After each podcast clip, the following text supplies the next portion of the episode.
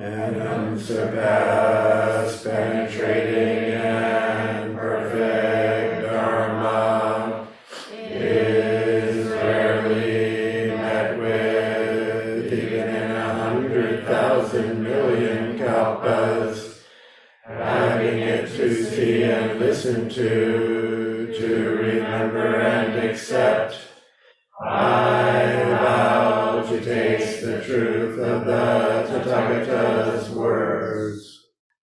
Morning, everyone. Here in the Zendo and here on Zoom. I have the good fortune to introduce myself. Uh, the short story is that I grew up back east uh, to uh, Jewish parents and always felt a little different in that little town of Virginia from my uh, non Jewish friends. And even with my Jewish friends growing up, we feel a little different and a little uncomfortable at times.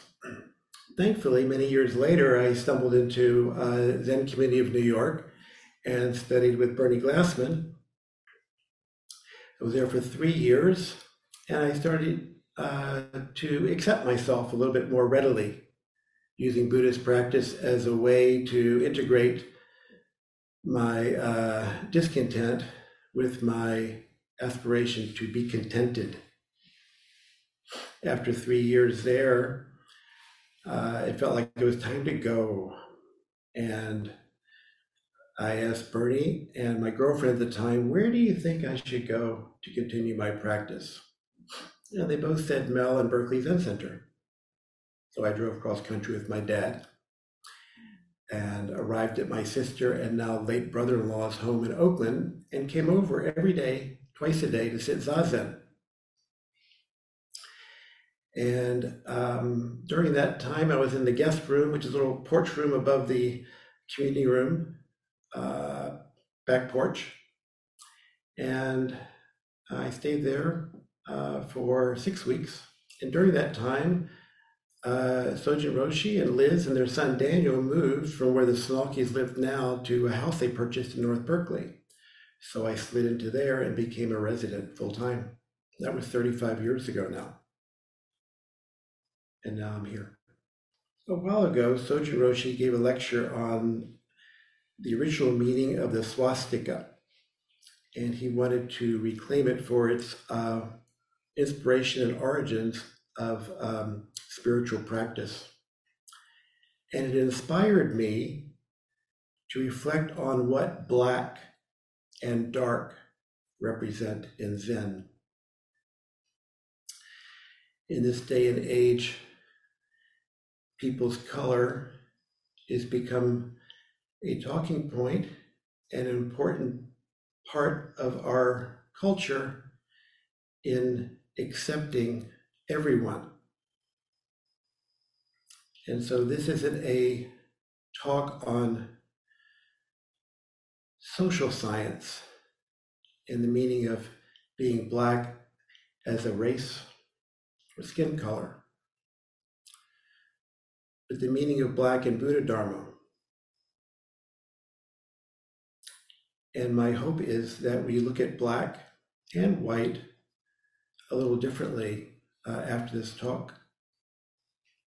And I look forward to hearing what you may have to say or ask uh, question or comment after my talk, and to keep this dialogue open and continuing uh, after we end today.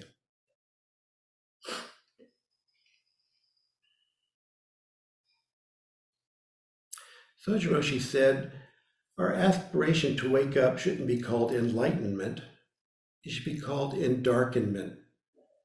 He only said it one time in my presence, but it stuck with me. He said that black is the highest and represents the empty, boundless potential of all dharmas.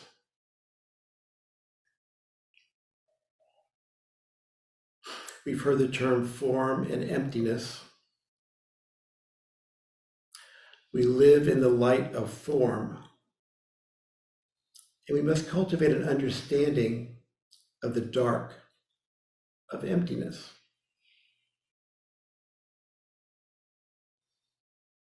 Emptiness and form are presented in the Heart Sutra that we chant every day.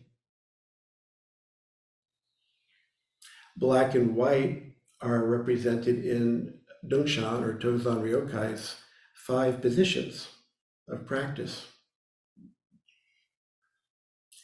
And dark and light,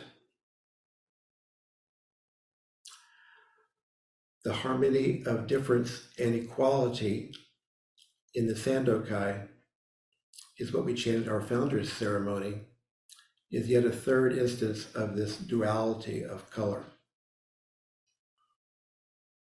Dark refers to the absolute, where there is neither material nor spiritual value.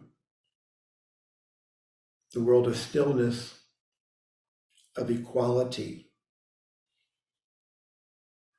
is contrasted to the world of light, the relative dualistic expressions of activity, both in our mind and in our body.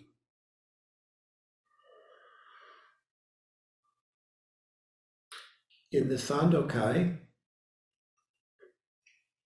which uh, we have a book called Branching Stream Flow in the Darkness, commentary by Suzuki Roshi on this uh, old poem of Sekito from 1300 years ago.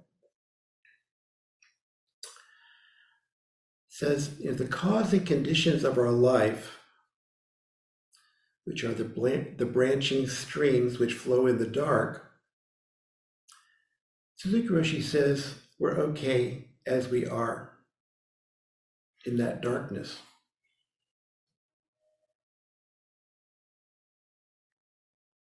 In the light,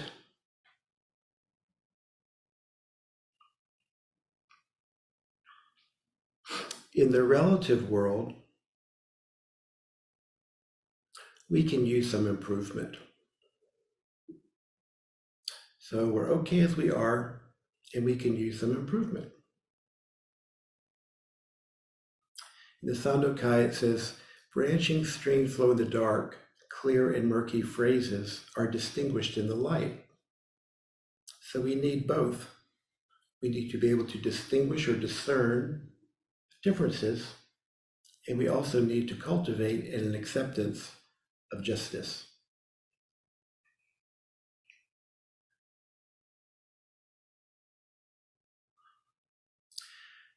In the Sandokai, it says clear and murky phrases are distinguished in the light. I like to think of it, think also of we need to distinguish the clear and murky phases of our life. We are both. How do we accept ourselves?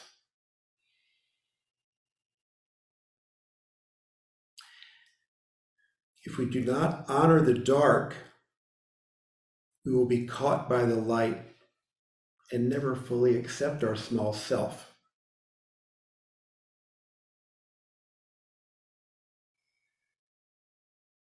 Can I have a show of hands? I'm being rhetorical. But may I have a show of hands who fully accept our small selves? I will not raise my hand because I have moments of not accepting my small self.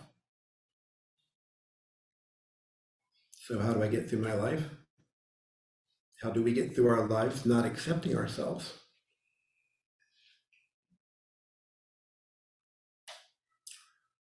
Well, if I'm really accepting my small self and I'm like this, that I'm manifesting some kind of arrogance, which people construe as, Ross, you're just being egotistical. And if I beat myself up in not accepting my small self,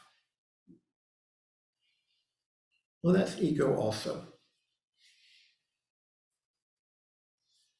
And in our practice, we have to have a health a healthy self to let go of ourself, that small self, and accepting our small self. So, how do we do that? Zazen helps. Talking helps. Talk theory, talk therapy helps a lot. Again, I've done all three, and I think a lot of you all have done the same. Sandokai says or states, in the light there is darkness, but don't take it as darkness. In the dark there is light, but don't see it as light. Light and darkness oppose one another like the front, like the foot before and the foot behind in walking. When I think about this in the world of inclusivity and our varying states of mind, I like to think of besides the foot before and the foot behind in walking, like the knee ahead and the knee behind in crawling. I think we've all experienced times in our life when we were crawling to get through life. I remember vivid instances of crawling. I remember more metaphorical instances of crawling, not accepting the cause and conditions of my life that brought me to a, an awareness of great despair and discontent.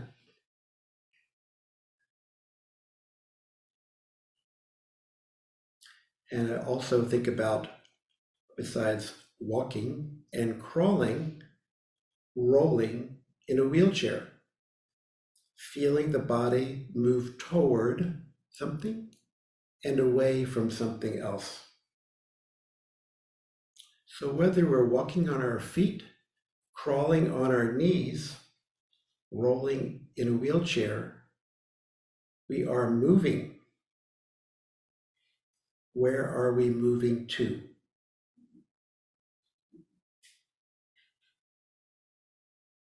Suzuki Roshi said, There is isn't the best translation in relation to there in the light there is dark, and in the dark there is light.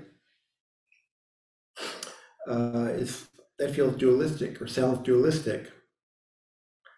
There's this dark and there's this light. It feels separate.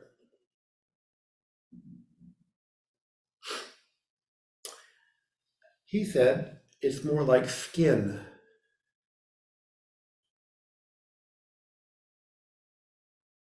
in the light skin, there is dark. It's a very different feeling, a much more intimate feeling.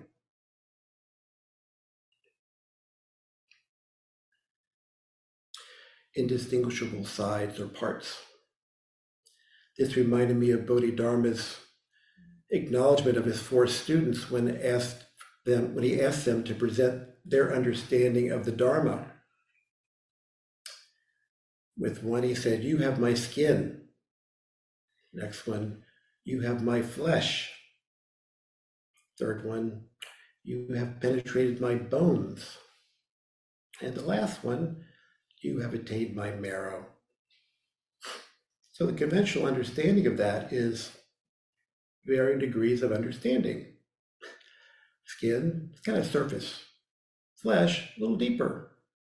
Bones, deeper still and marrow, well, whoa, okay, you get the prize. So uh, Huike or Taiso Eka received Dharma uh, entrustment or acknowledgement or transmission from Bodhidharma, and his name is chanted uh, in our liturgy. So, in a sense, he got it. Well, how does that help us? What about the other three people who had some understanding?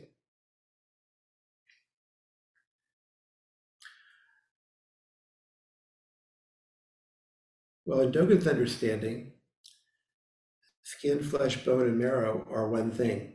They are indistinguishable.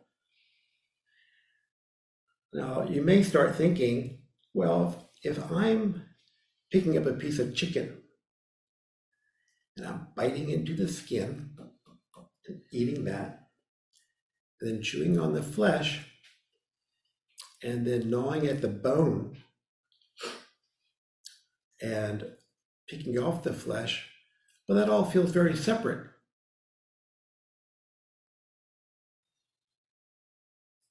However, if you are really eating that bird, it's one thing.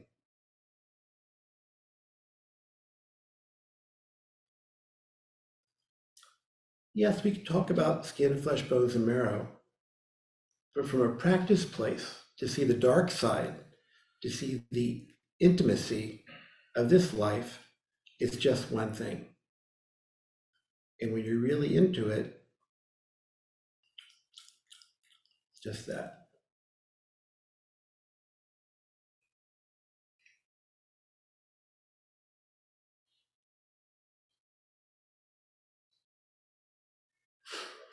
I also think of um, the line of skin, flesh, bones, and marrow as an allusion to our varying stages and of development and practice. In the Sandokai, there's a line that says, Some are clever and some are not. Now, when I first heard that, I thought, well, I want to be a clever person. I want to be smart. I want to be known for my smartness.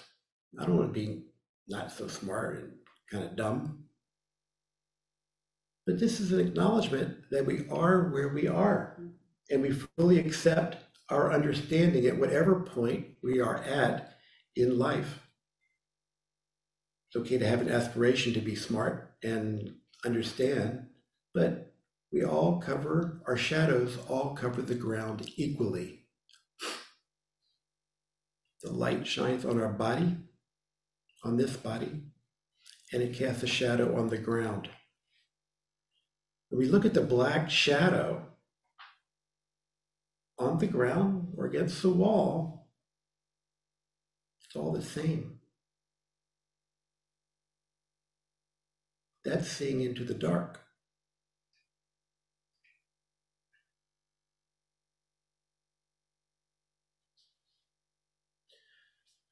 When you light a candle in a dark room, where does the light go?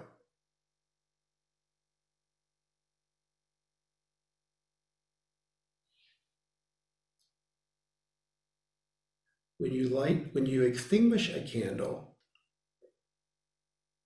in a light room, I apologize, I, I uh, misspoke. When you light a candle in a dark room, where does the dark go? When you extinguish the candle, where does the light go? Neither goes anywhere. There's an epithet for Shakyamuni Buddha called Tathagata, which translates as thus come, thus gone. Which I understand that to be I'm not going here, this person's not going here or going there. It's thusness, coming and going, arising and passing away, light and dark. It's more seamless intimate quality of change moment by moment.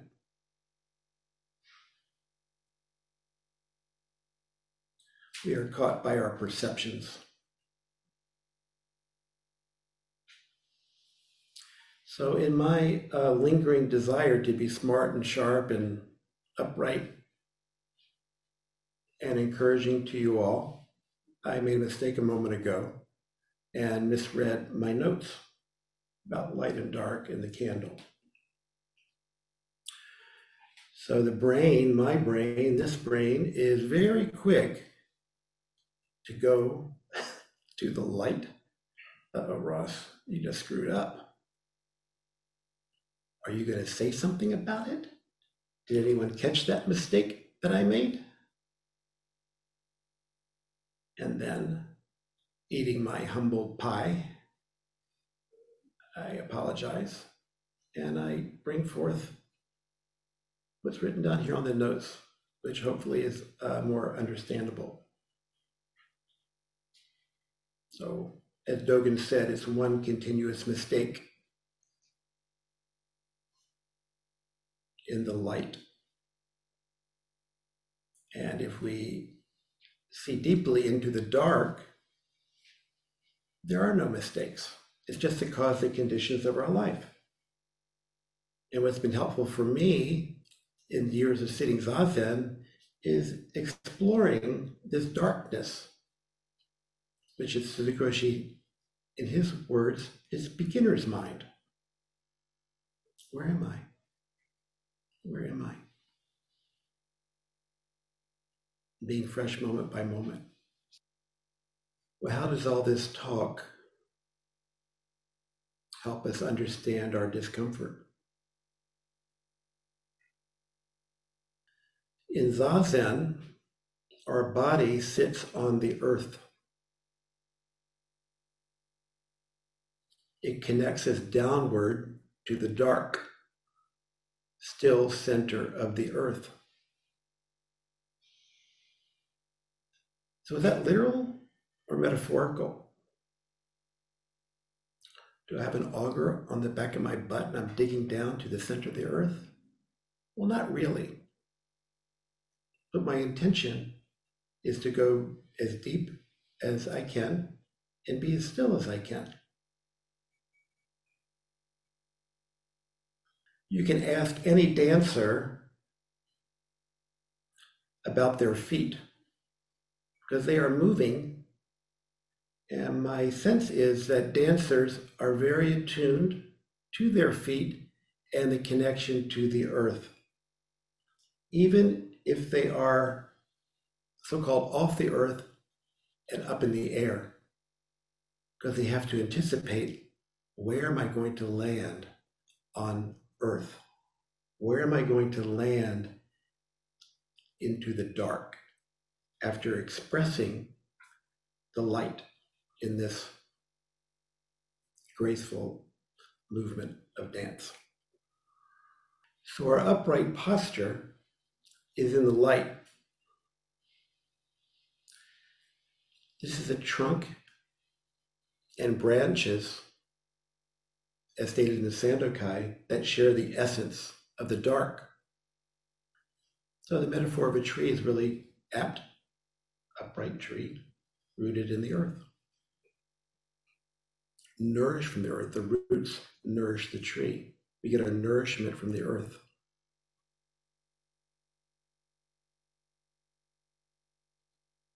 So, all that said, most likely we did not come to Zen practice because of our realization of emptiness and the dark. We came to Zen practice because of our realization of our discontent in the light and not harmonizing with the duality that is this light. So we have the activity of light and the stillness of dark. When I feel discontent or agitated, I don't feel so light. Sometimes these words can be changed. I feel kind of heavy and dark, but it's actually the light that is disturbing me, the world of the relative and the differences. Have you ever noticed when you are discontent, upset, beside yourself, that you may close your eyes?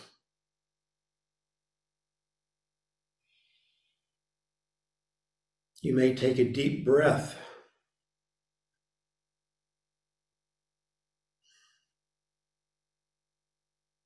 What's that about?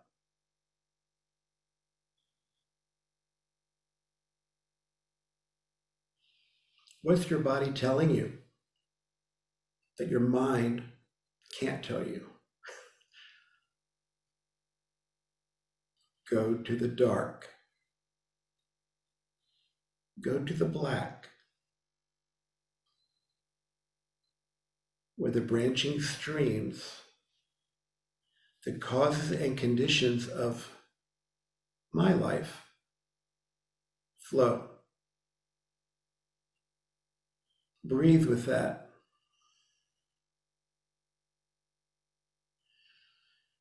Take it all in on inhalation.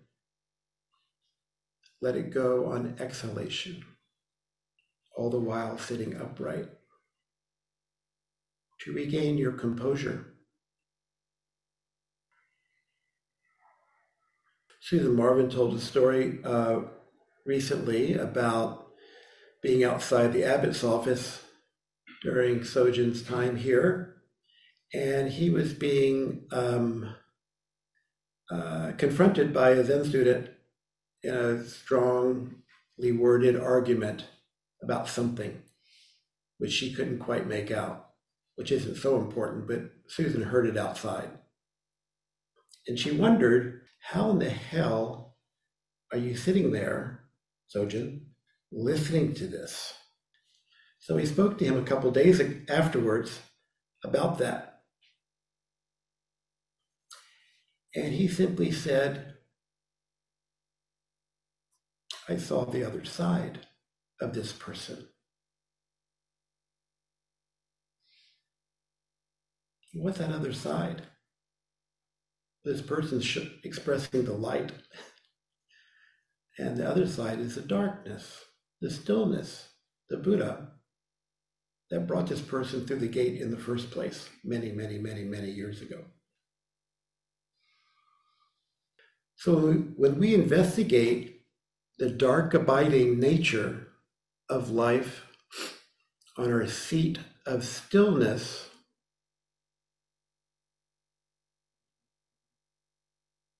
when the bell rings, we get up and investigate the light abiding nature of life in activity.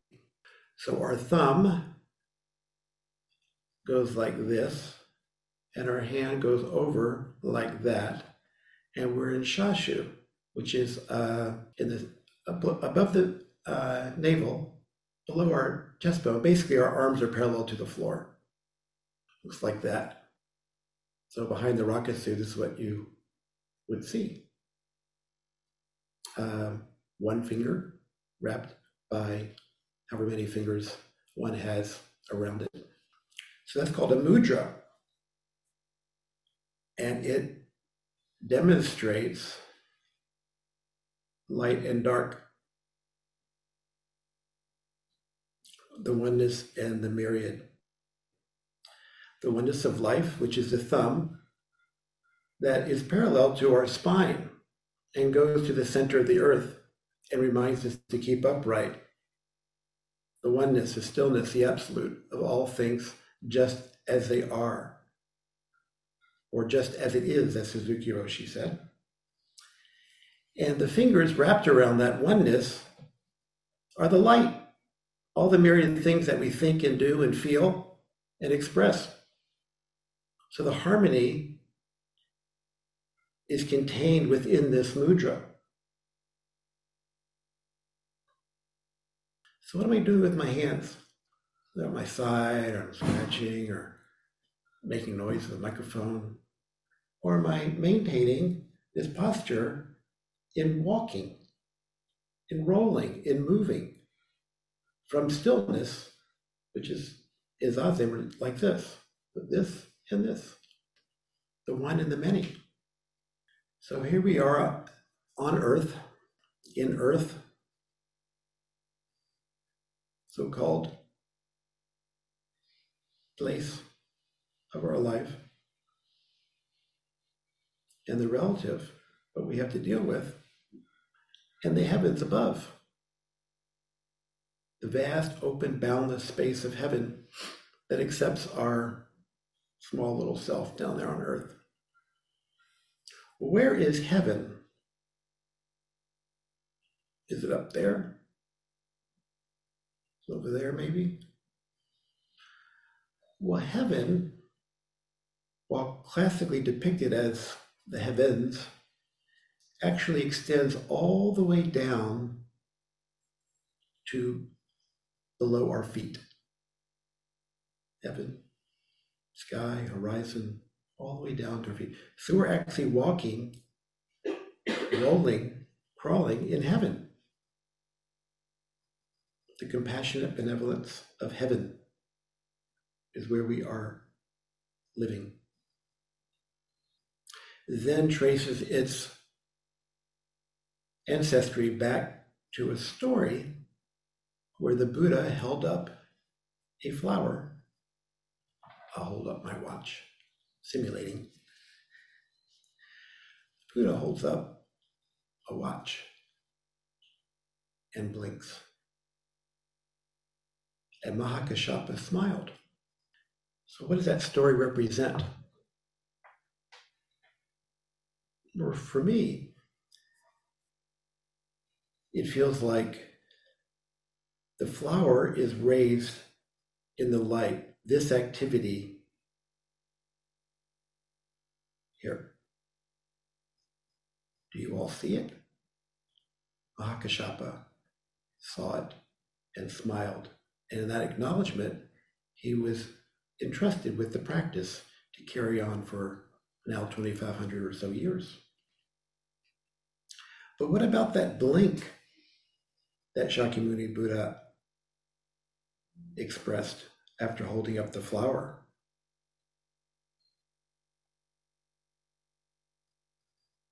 Well, for me, it means or demonstrates a moment of darkness, a moment of stillness within the activity.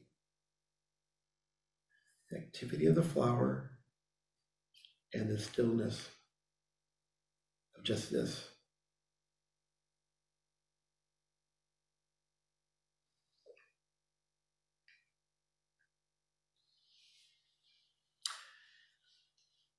There's a saying you maybe have heard over your years in life. You know, things aren't so black and white. Well, I think they are. Things are black and white, according to Buddhist thought. And we get to live with that in the gray in the mix, so to speak, of black and white. In Zazen, we lower our eyes, not focusing on anything in particular, and maintain upright posture and follow our breath. It's very, very simple.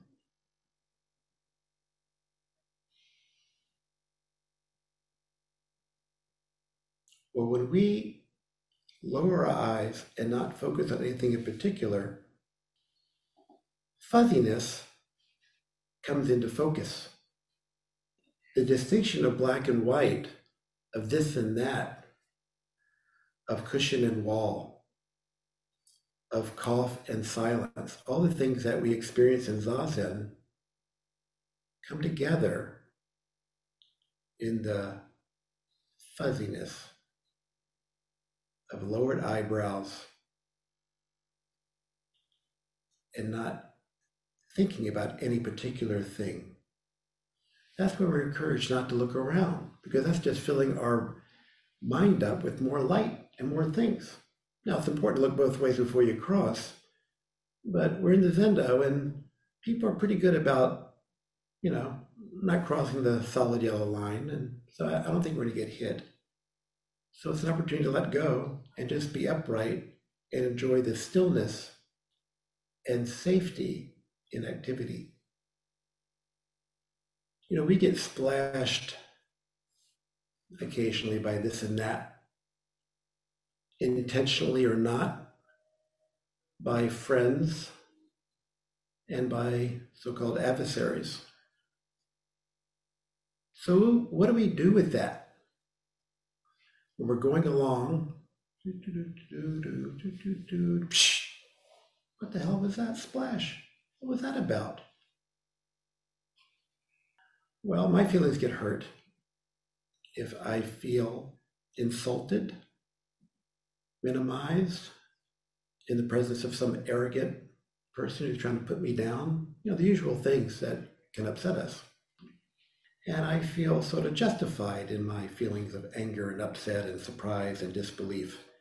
And quite often have the impulse to want to say something back. Sometimes I do, and sometimes I don't. It reminds me of uh, something Sojun Roshi told me some time ago in the midst of a uh, disagreement, a very strong disagreement about something. Um, my apartment adjoins the abbot's office, and we share a kitchen. So I was in the kitchen, and Sojun Roshi uh, opened the door to carry on this uh, discussion. And he said, in an upright posture, but not puffed up, you can spit on me. You can spit on me. You can spit on me. He said it once. I said it three times for emphasis. I was a little taken aback by it. I was not going to spit on him, but I understood the sentiment by which he expressed himself.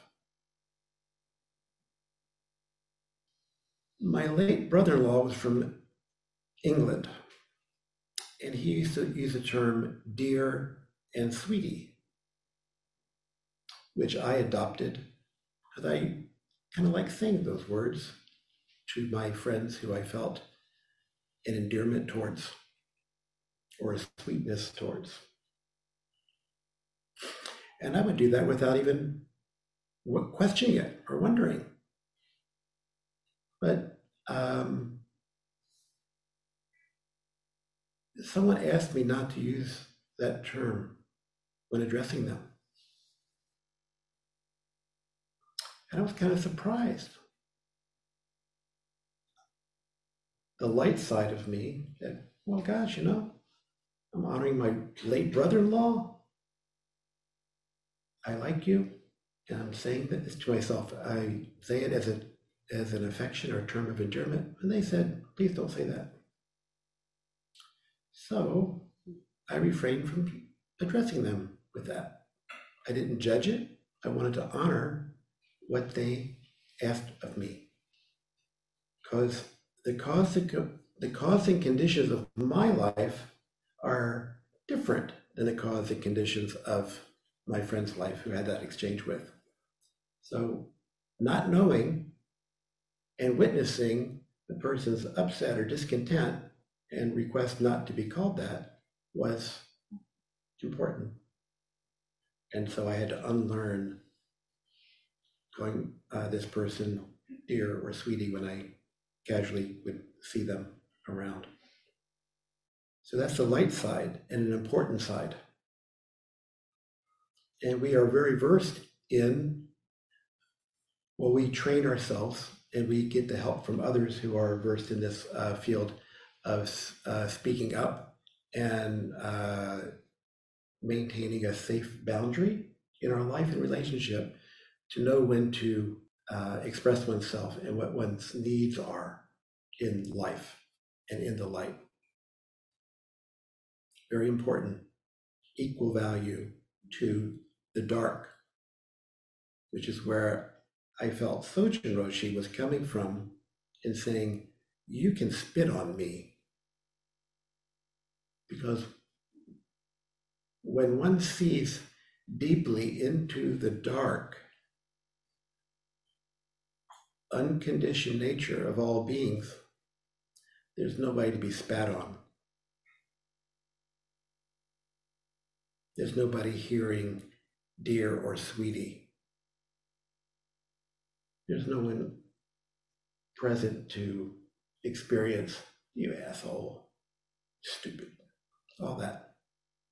So, how do we balance our histories and the karma accrued from volitional action of others as well as our own to bring these two together, the light and the dark? Well, I leave that question to you all to ponder. We have a few minutes to receive questions or comments to continue this dialogue. Thank you very much for your attention. Hinko? Russ, uh, uh, thank you for a wonderful talk, and I really appreciated your uh, effort to be very specific and, and how much value that added to the distinctions you were making. Thank you for that. Uh-huh. Um, when you were talking about uh, the thus come one, you were, you might want to look at your notes. Uh, the Tathagata, Uh-huh. you said that uh, uh, thus come one, thus gone one, Mhm. and then you made a statement saying when the Buddha comes into, and I'm not sure exactly how it was phrased, this next thing, what is he bringing? Or something along that as I was hearing it, that's what I heard. Yeah. And so my question for you is, does the Buddha ever move from one moment to another? And uh, when I was posing that question in my head, a few minutes later, you said, you can also arrive fresh in each moment. So when the Buddha talks about, when I read it and think about the Buddha, to me, the Buddha lives and dies now, lives and dies in the next moment, lives and dies, and each moment does come Mhm. because of thusness and the nature of thusness. I would ask you again, where does the Buddha come from when he arrives in this moment, moment, and where does he go when he's done with this moment? And who is that? The challenge question. It is, yeah. Well, it's no different than where you come and where you go. It's no different. The Buddha was a person. So he came and went. And in this moment, it's just this. And the teaching of thus come, thus gone is just this. As Hozan was talking last week about the geese overhead, where did they go? No different than the Buddha. We think, oh, well, they must be going south for the winter or, you know, whatever the people thinking about. It's just this. So the geese and the Buddha are no different. We tend to ascribe more importance to this person and where I'm going and where I'm going up the ladder or down the ladder, this relationship, that uh, project. But actually, it's just what's going on.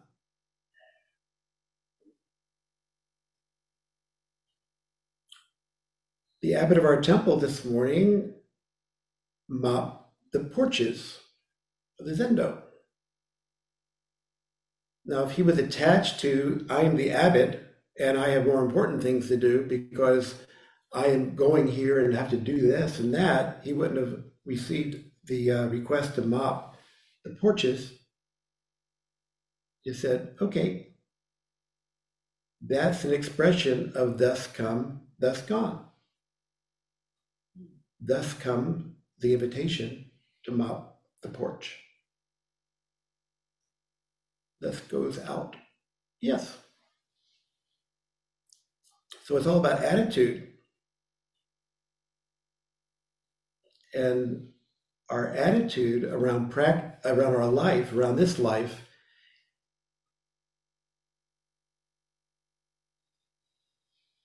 merges with the duality of I have more important things to do.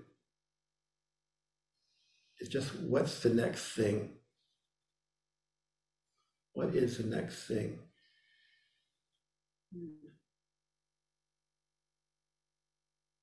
Thank you for your question. I hope that helps. Uh, nobody online that I see, so Helen, please. Good morning. Good morning. During your talk today, I found myself thinking, I really don't belong here.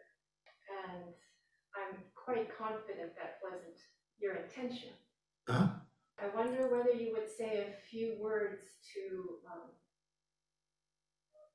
sort of encapsulate maybe what your intention was in your talk. The intention of my talk was, uh, thank you for your question, um, is to express what I've learned, how I've lived a life that's changed from um, protective, slightly slumped, loneliness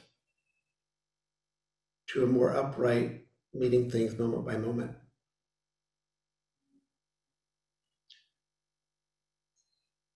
When you asked your question, I had a feeling of not not belonging here. I thought of 36 years ago when I was in New York and having the same feeling. I don't belong here anymore. And it was really sad for me because I felt I was. And it changed so much. The circumstance of my life changed so much. And all I know is about myself and what, what I've needed to do. Um, so when Sojun Roshi told me when I uh, went through my divorce, now you get to practice alone. And the same thing came up about, but I'm in this community, and do I belong here? Practicing alone, I might as well just go back out in the world like I was before I came to Zen Center. And I realized after crawling on my knees and regaining my composure and standing upright, that practicing with you all enabled me to remain at home and to feel okay about being here, even though I felt alone and wondering about belonging. So that was my intention. Does that um, address or shed a little light on some of the? We can talk some more perhaps, if uh, inclined. Um, Joel. Yeah, good to see you. Thank you. Beautiful talk. Um, I find myself very worried um, about myself and others um, trying to emulate or embody to at least some degree uh, one of my heroes, the Bodhisattva who never disparages. I think my experience is at this point that's very hard, and I and other people seem to me to be very prone to disparage others. And um, a situation where someone, it's very hard for some people to say things because they're perhaps afraid of being disparaged or that it will be automatically assumed that they have um, feelings or positions which in fact they don't. Mm-hmm. So I just wondered what your thinking is, um, what advice you have, what, how can we all move closer in our present situation towards the Bodhisattva who never disparages? Well, that's a really great question, Joel. Yeah. And my response is accept your disparagement. Hmm. Accept the thought that arises of disparagement. Hmm. I remember before um, Sojun's lecture, we did Bodhisattva ceremony. Mm-hmm. And uh, he commented at the beginning of that lecture that during the Bodhisattva ceremony, he was having disparaging thoughts. Mm-hmm. And I kind of chuckled because that's I have disparaging thoughts. Mm-hmm. Someone told me that uh, they accompanied him outside the gate of the temple some years ago, and he uh, mentioned this thought he had that was uh, probably something he wouldn't want to be talking about publicly. Mm-hmm. And um, I had an exchange with Sojun once in our kitchen when he was having a difficult time and and it was in this sort of vein of um, not such wholesome or upright thoughts. hmm And uh, I said, you know, actually, I feel closer to you because you feel more human to me, Mm. knowing that you uh, express, you know, through words and whatnot, mm-hmm. things that are not so upright. Mm-hmm. Because I had this idea that, well, of course, you're not going to have disparaging thoughts. An enlightened person doesn't do that. Well, I think enlight- an enlightened person or an awakened person doesn't attach to the thoughts. It's when we cultivate the, the when the, the seed of disparagement feeds us, and then we create a story. And then we start hurting ourselves more and hurting others. hmm So, how do we balance? Oh, there's that thought. There's that thought. Right. Well, I think what you were talking about is expressing such a thought, um, or Or not. or or not. Not. Like you know, in your thing with Sweetie, um, maybe the person had a thought disparaging you for using a word, Mhm. and was very skillful, and you were very skillful in meeting that. Um, and so, how do we judge? We have a thought, and maybe we accept that indeed we are having that thought. Mhm. But then, what do we do with that? And as you say, sometimes you express it, sometimes you don't. Well, here, uh, I apologize. Uh, um, we're getting a little Yeah, out of time. So, can continue. just to bring it back to, to my talk and the intention of my talk, when something arises in me hmm that is not so wholesome, hmm it gets me into a little Yeah, hamster wheel, right. and I want to I want to get back at someone and create such. Then I think if I die in this moment, is this how I want to go out? Hmm. Or this is just my opinion. This is just my opinion. This is just my thought.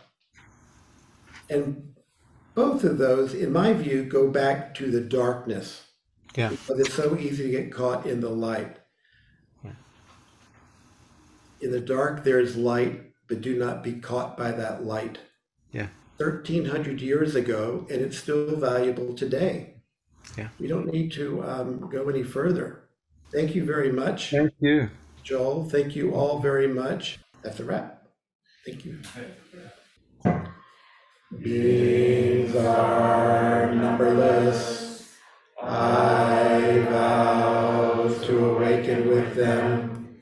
Delusions are inexhaustible.